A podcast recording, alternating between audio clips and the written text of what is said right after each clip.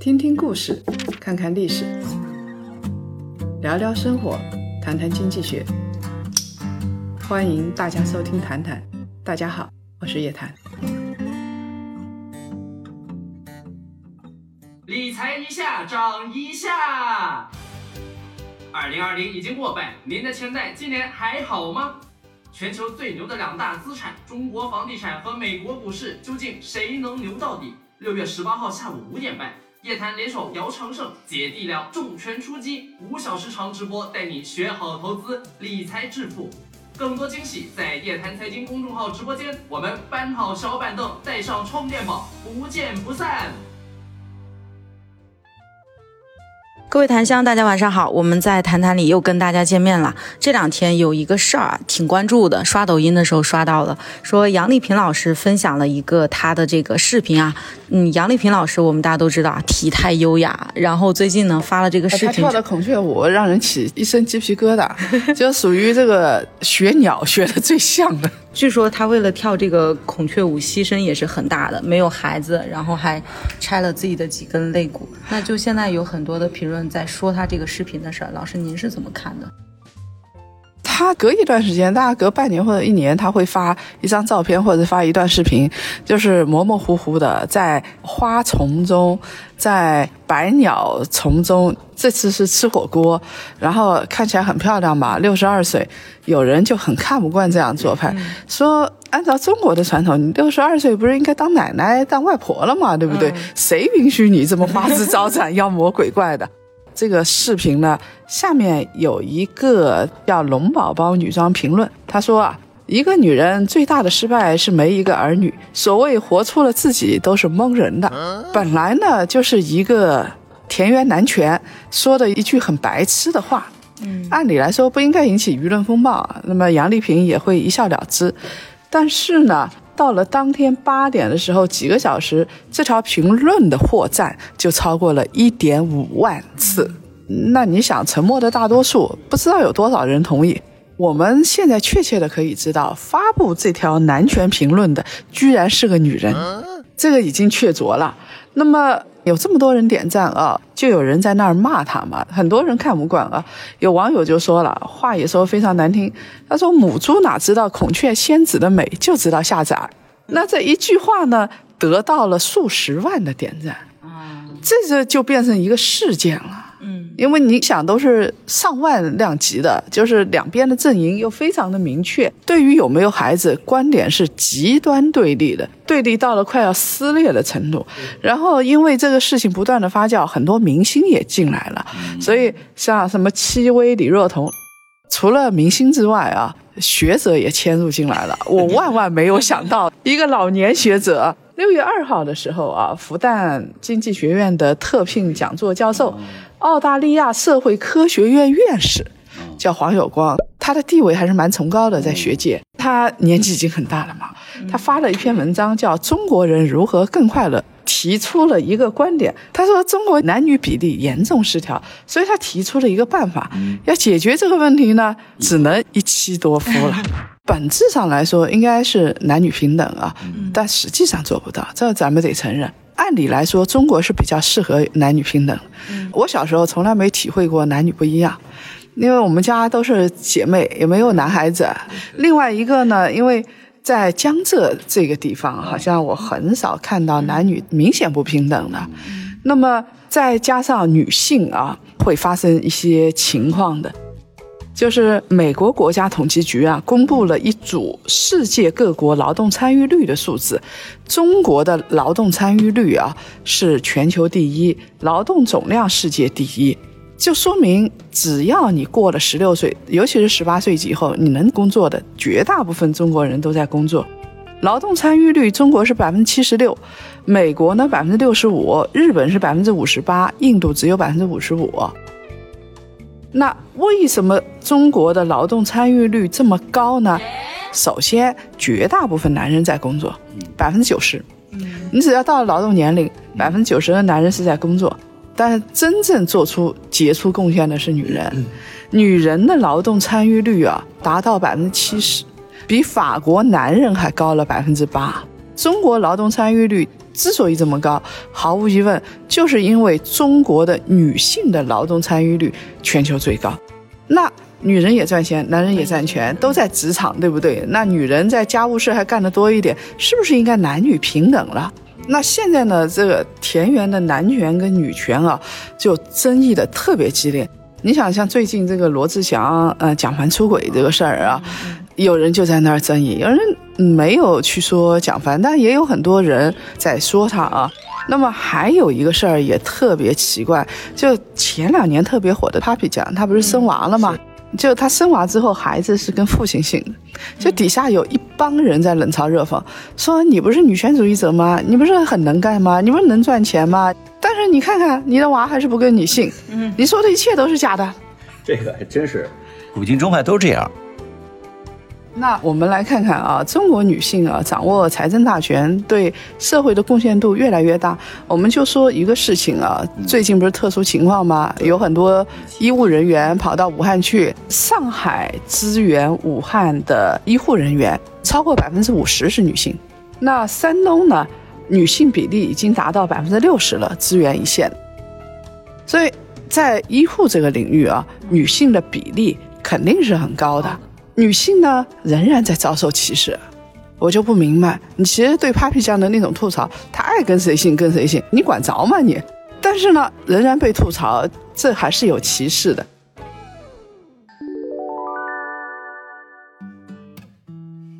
我们刚才说这个中国女性参与工作的很多啊，但是。男女的人口比例是绝对不成比的。嗯，在中国第六次人口普查当中，男女人口性别比是一百一十八点零六比一，也就是说，男人是一百一十八点零六，女人只有一百，这它是严重失衡的。到了二零一五年的时候，还是很高的，一百一十三点五一比一百。那联合国认为正常的比例是多少呢？是一点零三到一点零七比一，这个是正常。所以中国是远远的超过的。所以截止到二零一九年，中国男性人口是七亿多，七亿一千多万人；女性人口呢是六亿四千多万人，男女比例是一点零四，男性比女性多出了三千万。这三千万。就多出来了，找不到。然后他婚姻啊，在求偶过程当中，他是 A B C D。比如说 A 女，她要找天上的，嗯，然后是这个 B 女才找 A 男，C 女、B 女都找 A 男或者 B 男，嗯，这样子最后的那个地端的男性就找不到老婆了。还有什么门当户对各种各样的说法，很难找得到。那老师怎么办？怎么解决？那你说，黄永光一妻多夫，一妻多夫，一妻多夫制。中国女性既然又要超市家，又要职场，按理来说地位很高，但是呢，职场是歧视女性的，全球都这样，不光中国是这样。为什么这么说？就是你看美国那边啊，我当时看加里贝克这些人，就是包括魔鬼经济学，他就提到，就是全球的女性的工资都要比男性低，这是平均的，这是一个全球现象。啊，很难改变。从企业主的角度来说啊，他是这样子的：我们不追求政治正确，我们就实事求是的说啊，女性在职场要跟男性相等的地位，甚至要更高，她是需要付出更大的努力、精力和勇气的，而且。这个社会啊，是向男性资源倾斜的，起码有的东西你改变不了的。你比如说，如果女性不生娃，像杨丽萍，按理来说，我觉得不该有人说三道四了，居然还有人说三道四，这就说明女性受到的这方面的压力是非常大、非常大的。那女性有生育功能，我们以前在华大基因看到过体外的子宫，嗯，呃，就是羊已经可以通过体外子宫来生孩子了，这给女性解决了很大一部分的问题，她十月怀胎就没有了。但是有一点，就是即使如此的话啊，它还是不可逆的。我私下去问了一些年轻人，问了男性。我说你如果是十月怀胎有体外子宫，就是那个受精卵啊放到那个子宫那个地方体外，你愿意接受吗？甚至是放在你这儿，我问了五个人，五个都不接受。嗯，你接受吗？我觉得我是接受的，其实我是真是接受的，但是我怕我父母接受不了。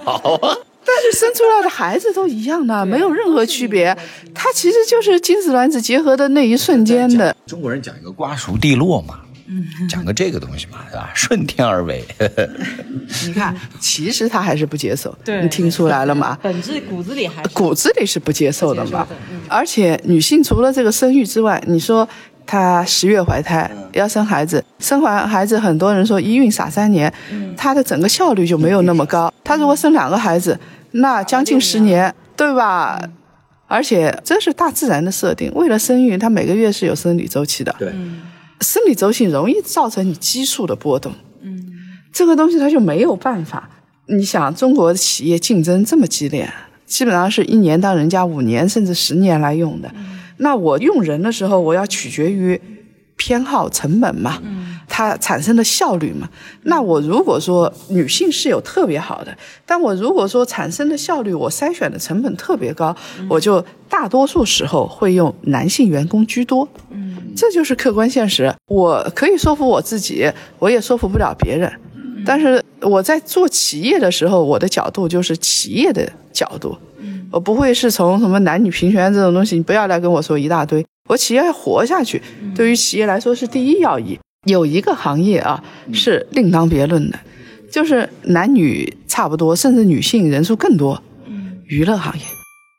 不管你是搞艺术的，还是说这个娱乐的、夜店的，男性有，但是男性要少一点，女性更多。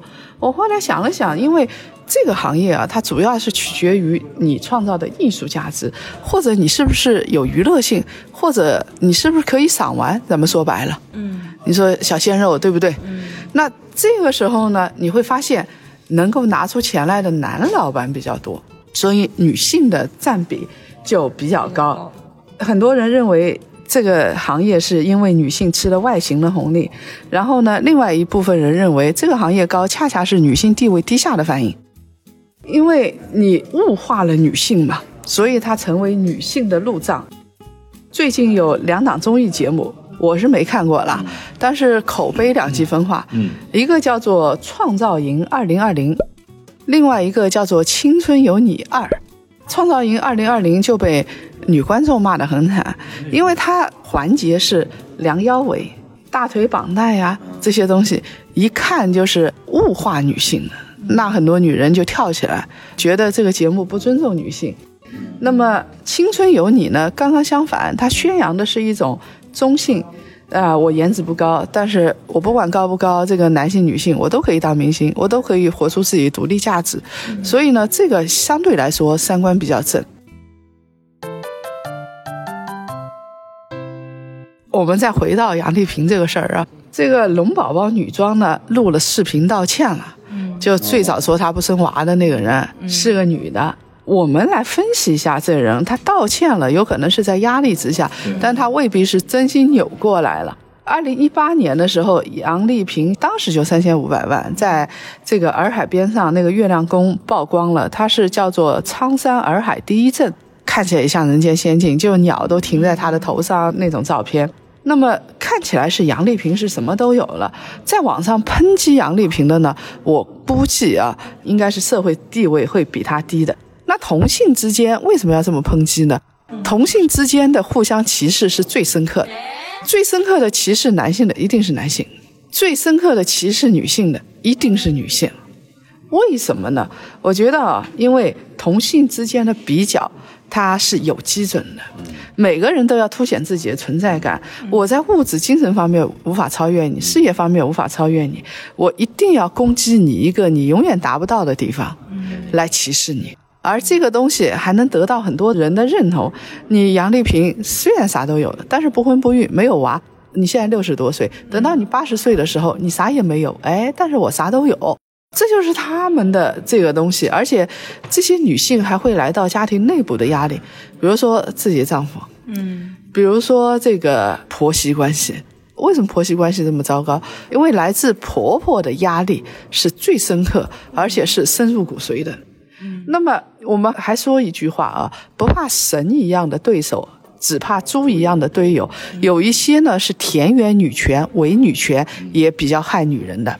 表面上是女权了，因为这些伪女权啊，听了一些鸡汤之后啊，这个三观就不正了。她左手向丈夫要房要钱，右手高举平权的旗帜，嗯，然后左手向父母要钱，右手向父母说要人格独立，要给我自由时间。所以我喜欢的人是，就是你选择的一种东西，你就真正的做好它，你发自内心的去爱它。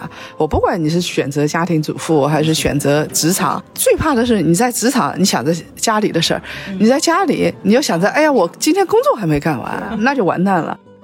所以这些人要的只是钱，然后呢，要的是随心所欲。这些人是没有真正的人格独立和财富独立的。这些人不光是不利于男女平权，还会加重女权的负担，因为会让大多数人对女权产生歧义，嗯会厌恶女权。那么我们再来说说家庭啊是怎么样？如果你真的选择了家庭这条路，那么家里会怎么样？一般来说啊，男性最好了，他做的很累，然后回来，因为他要干事业嘛，他回来再做点家务，已经算很好了。婆婆说你的时候，他帮你辩解两句，很好了。那妻子呢，她觉得必须要顾家要养娃的，因为这两个人这时候已经分工很明确了，对分工是不同的。很多女性是自动放弃社会身份的，她只要妈妈和老婆这两种身份。她们从小被灌输的概念就是不用读书好，不用有事业，千好万好不如嫁得好。但是我就在想一个问题啊，我每次听到这样话的时候，我就在想一个问题。要么就是你父母啊地位特别高，可以保护你；否则的话，我钻石王老五，我可以选择人很多啊。结婚以后还有很多女人往上凑啊，别忘了蒋凡的事情。那他为什么要选择你啊？你怎么守得住这个男人啊？很难的，成本很高的。叶老师曾经说过一段话，他说：“当你如果一直以取悦某人为你的生活的最高标准的时候，那这个时候你已经败了。你要取悦一个人，并不比你去追求自己内心的事业、最爱的事业成本低。嗯对，你想清楚了就这么回事儿。还有很多女性其实是自己作死，她看了鸡汤文之后，相信她们信奉的就是女人要对自己好一点，男人对你好不好，就看他给你花了多少钱。有没有给你买包包？有没有请你到什么三星级的饭店就去吃饭，对吧？这种女人啊，我觉得智商低到这种程度，那上当了也很正常了。就是包包已经变成了一个价值品了，它不是使用价值来衡量的。嗯，使用价值就是装东西嘛，对不对？它是价值，你有多少个，还每年得有几个。我最搞笑的是我一个朋友啊，他说我跟你结婚可以，但是你得给我签个协议。啥协议？很简单，一年买四个包，一个季度买一个，我就嫁给你。这要求还是这个不低的，这个包啊，一个包两三万块钱啊。还有一种就是，如果这个男人啊真的很看好你的话，他比较传统，但你也接受，那他把这个最值钱的资产，比如说这个百分之五十，就是写上你的名字，这我也算是一种保障，这个比买包那个智商高多了啊。还有一些啊，就是我们看到啊，有女人主动来放弃自己的独立权益的，大部分你们没想到吧？大部分是年轻人。你觉得像我妈他们那一代，因为他们刚翻身的，所以一定是工作的。你妈他们那一代，不管他爱不爱工作，但是现在年轻人有选择了。中国已经有点原始积累了嘛，有的男人已经有点钱了，有的家族有点钱了，那女人就可以选择是不是嫁给有钱人，或者是自己工作，要比了，反而有了比的基础了。二零一九年《中国家庭孕育方式白皮书》说，中国年轻父母全职在家的啊占比是百分之五十八点六，其中的全职妈妈占了百分之八十二。挺高的，就越来越多的女性是离开职场了，不工作。像董花花就不工作的嘛，在家里带带娃，然后晒晒幸福生活，这就是他们的工作了。对对对。那这些全职妈妈是不必面对职场压力的，但她们要面对家里的要求。那古代有古代要求，现代有现代要求。古代的话，你如果是嫁到大户人家，那你就要三从四德，针织女工。嗯琴棋书画那最好了。像李清照这种，在古代这属于这个属于不行的。为什么呢？就是他太有自我意识了。是你是会写词啊，没错啊，会写诗没错，但是像林黛玉啊、潇湘这样，是属于好的老婆吗？那绝对不是。所以，这么大户人家对于这样的老婆是要看一看的，除非你家境特别好啊，那我就忍一忍啊。另外一个呢，男性对于妻子的要求，就我负责赚钱养家，你负责打扫庭厨、养孩子、照顾好父母，家里的亲戚都打点好，这个现在还都是有的。中国家庭主妇的时长啊，很悲催的。这些人尽管是做了贡献，大多数家庭妇女还是做贡献的。做了贡献，她是没有办法量化。就像我外婆这种，我印象很深，因为当时孩子多嘛，养了一堆人，怎么量化呢？说起来都是我外公赚钱的。有一本日剧叫《逃避虽可耻但有用》，他说日本的家庭主妇啊，每年无偿劳动两千一百九十九个小时，是多少呢？平均是每天六个小时，全年无休。中国的全职太太好不到哪儿去。你如果是有两三个娃更累，因为你晚上都睡不好觉，有一段时间。问题是家庭主妇你创造的这些价值啊，外部社会是不认可，因为你没有为社会创造价值，外部社会不认可。它建立在家庭内部认可的基础上，伴侣认可的基础上，没有劳动合同，不受法律保护。最最悲催的事情是，一旦家庭都不认可，这个人的价值就彻底的失去了。老公不认可，家里的公公婆婆不认可，家里父母不认可，那你活着还有啥劲啊？所以这个中国的家庭主妇啊，日本也是一样，日本家庭主妇有两类特别多，一类呢就是抑郁的、自杀的，这个有；还有一类呢是什么呢？就是出轨的。就是出轨职业第一高的，你能相信是家庭主妇吗？你觉得好好在家里不好吗？对不对？我养着你，对不对？你为什么要干这种事情呢？这个是释放心理压力的一个反应，又有闲，又要释放心理压力，所以才会有这样的事情。那我们这个对比一下啊，哎，你说这个董花花跟龙湖地产的胡亚军，如果你是女人，你选择从事哪个职业？我觉得我会选吴亚军吧。假如我是女人，还真想体验一下董花花的生活，我还真想体验一下。因为作为一个男性，我一出生到现在就被贴个标签，要努力，要奋斗，要改变阶级，各个方面一直是这样。我不可能像董花花一样坐到庭院里边哈晒晒娃什么的，我还蛮想体验的。那么我们来看啊，就是其实它就有一个选择权问题，你内心的问题。我是觉得没有好坏，但是你选择了，你就得认账。就是我们从个性来说，应该还是会选择职场的，但是他们如果选择家，我也可以接受。那你只要选择好了，我最怕的就是这个脑子糊里糊涂的，一会儿选择这个，一会儿选择那个，摇摆不定，然后老后悔的，那就属于脑子有问题了。要落子无悔。嗯，那么其实在中国商业赛道上，从我们把大中小的企业都算进去啊，男女的商界领袖比例和能力差距不算大。商界领袖里边也有女的，像董明珠啊、吴亚军啊这些，这些女的蛮多的。但是政界其实相差就比较大了。从妇联的数据来看，呃，政界相差是很大的。那么到二零一三年年底的时候，中国千万富豪这个数据还比较老啊，千万富豪里边的男女比例啊是六比四。看着是有点差别，但是差别不像我们想象的那么大。所以女人，你如果真的要在职场里边，你大概是这个起步要比男性累一点。